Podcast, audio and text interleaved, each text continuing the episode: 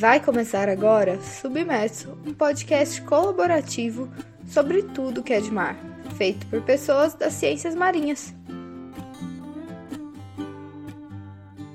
Olá a todos e todas! Hoje a gente vai falar sobre bioacústica, baleias e como a ciência está ajudando a reduzir colisões de grandes cargueiros e navios com esses animais. Bom, estamos aqui em outubro, né, com a proposta de ser um mês mais leve, falar de coisas boas, avanços que a ciência tem ajudado a gente a conseguir aí, né?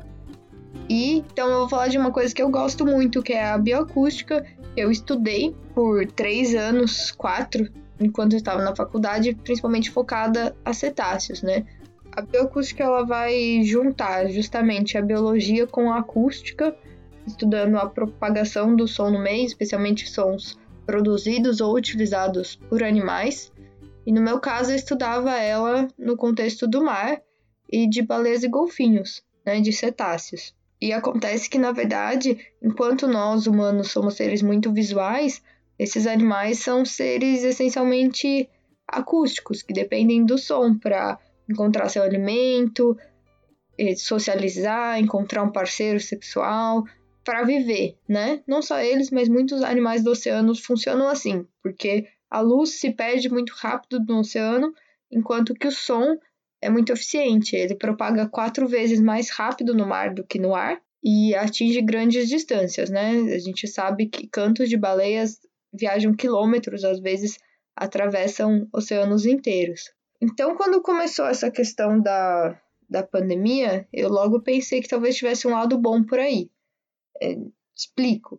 Depois dessa desorientação inicial, muita gente falando que a gente tinha que entender a mensagem, que o vírus era a cura do planeta, que era bom para a natureza, logo ficou claro que não era bem por aí, né? Porque o vírus acaba afetando muito diferente, classes diferentes, grupos de pessoas diferentes, então a gente tem que tomar muito cuidado com isso. Mas tem uma coisa bem boa que os cientistas começaram a monitorar, que era a questão da poluição sonora nesse oceano. Quando a gente está falando de um ambiente que muitos animais dependem do meio acústico, esse ambiente está ameaçado hoje em dia pelo tanto de navios e cargueiros que tem rodando o, os mares do mundo inteiro.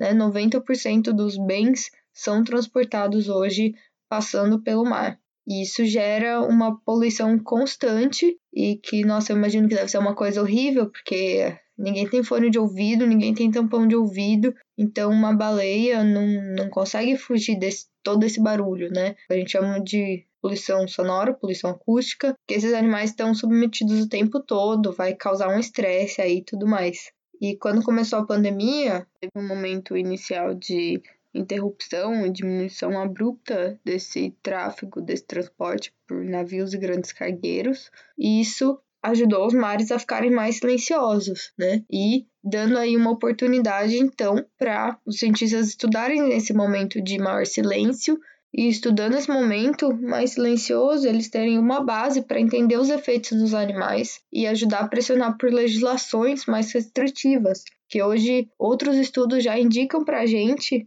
que é possível reduzir esse, esse barulho todo, fazendo pequenas alterações em hélices de navios, é, mudando rotas para não atrapalhar tanto esses animais.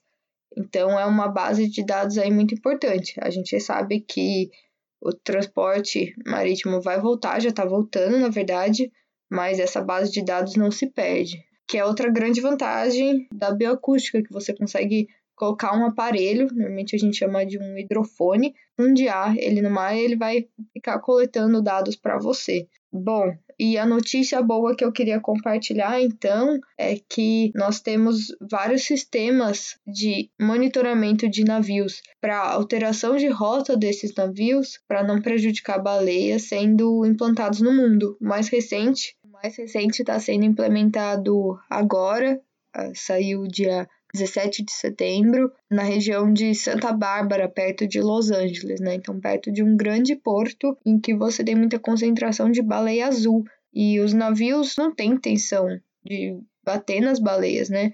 De colidir com as baleias.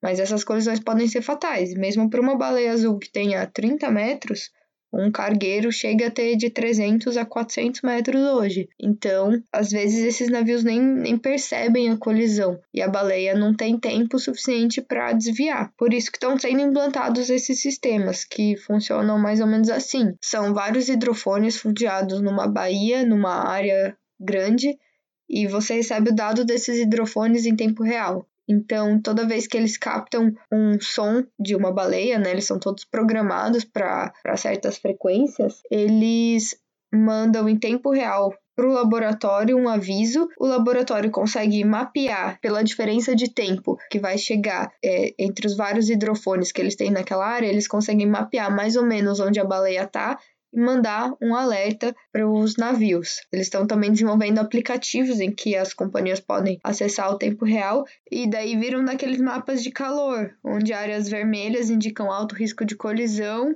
e você tem que favorecer outras áreas para uma passagem segura. Na verdade, já existem outras iniciativas assim pelo mundo, né? Uma das mais conhecidas é a de Boston, mas elas estão cada vez mais comuns e quem sabe vai virar até uma norma para alguns portos no mundo. A gente tem em Boston, na costa leste dos Estados Unidos, agora na Califórnia, na costa oeste, temos no Canadá, tem alguns portos do Mediterrâneo, na Nova Zelândia, e é tudo baseado na ciência e nesse monitoramento em tempo real. Tem alguns aplicativos como o Whale Safe ou Whale Alert, que eu vou deixar aqui na descrição para quem quiser conferir onde está tendo baleia por aí.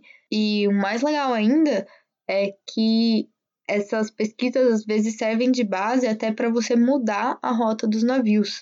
Isso aconteceu pela primeira vez em 2003, no Canadá, em que eles perceberam que se você mudasse a rota dos navios coisas de alguns quilômetros, adicionando 15 minutos na rota, você conseguia reduzir até 81% o risco de colisão com baleias. No caso, principalmente as baleias francas do hemisfério norte, são super ameaçadas e cerca de 40% tem a causa da morte relacionada à colisão com esses navios. Então, eu acho esse exemplo todo muito inspirador, porque ele vai juntar a ciência com o esforço de políticas públicas para mudar essas rotas de navios e também o esforço das empresas privadas, porque essas empresas não querem colidir com as baleias e elas estão dispostas a, a fazer uma pequena alteração nas suas rotas, os cargueiros, para conseguir ajudar na conservação. E ainda eu acho que esse é um ganho real da pandemia, poder observar esses animais, ouvi-los quando eles estão num, numa situação com menor influência humana, menos ruídos, e usar essa base de dados para entendê-los melhor e conseguir direcionar outras políticas públicas.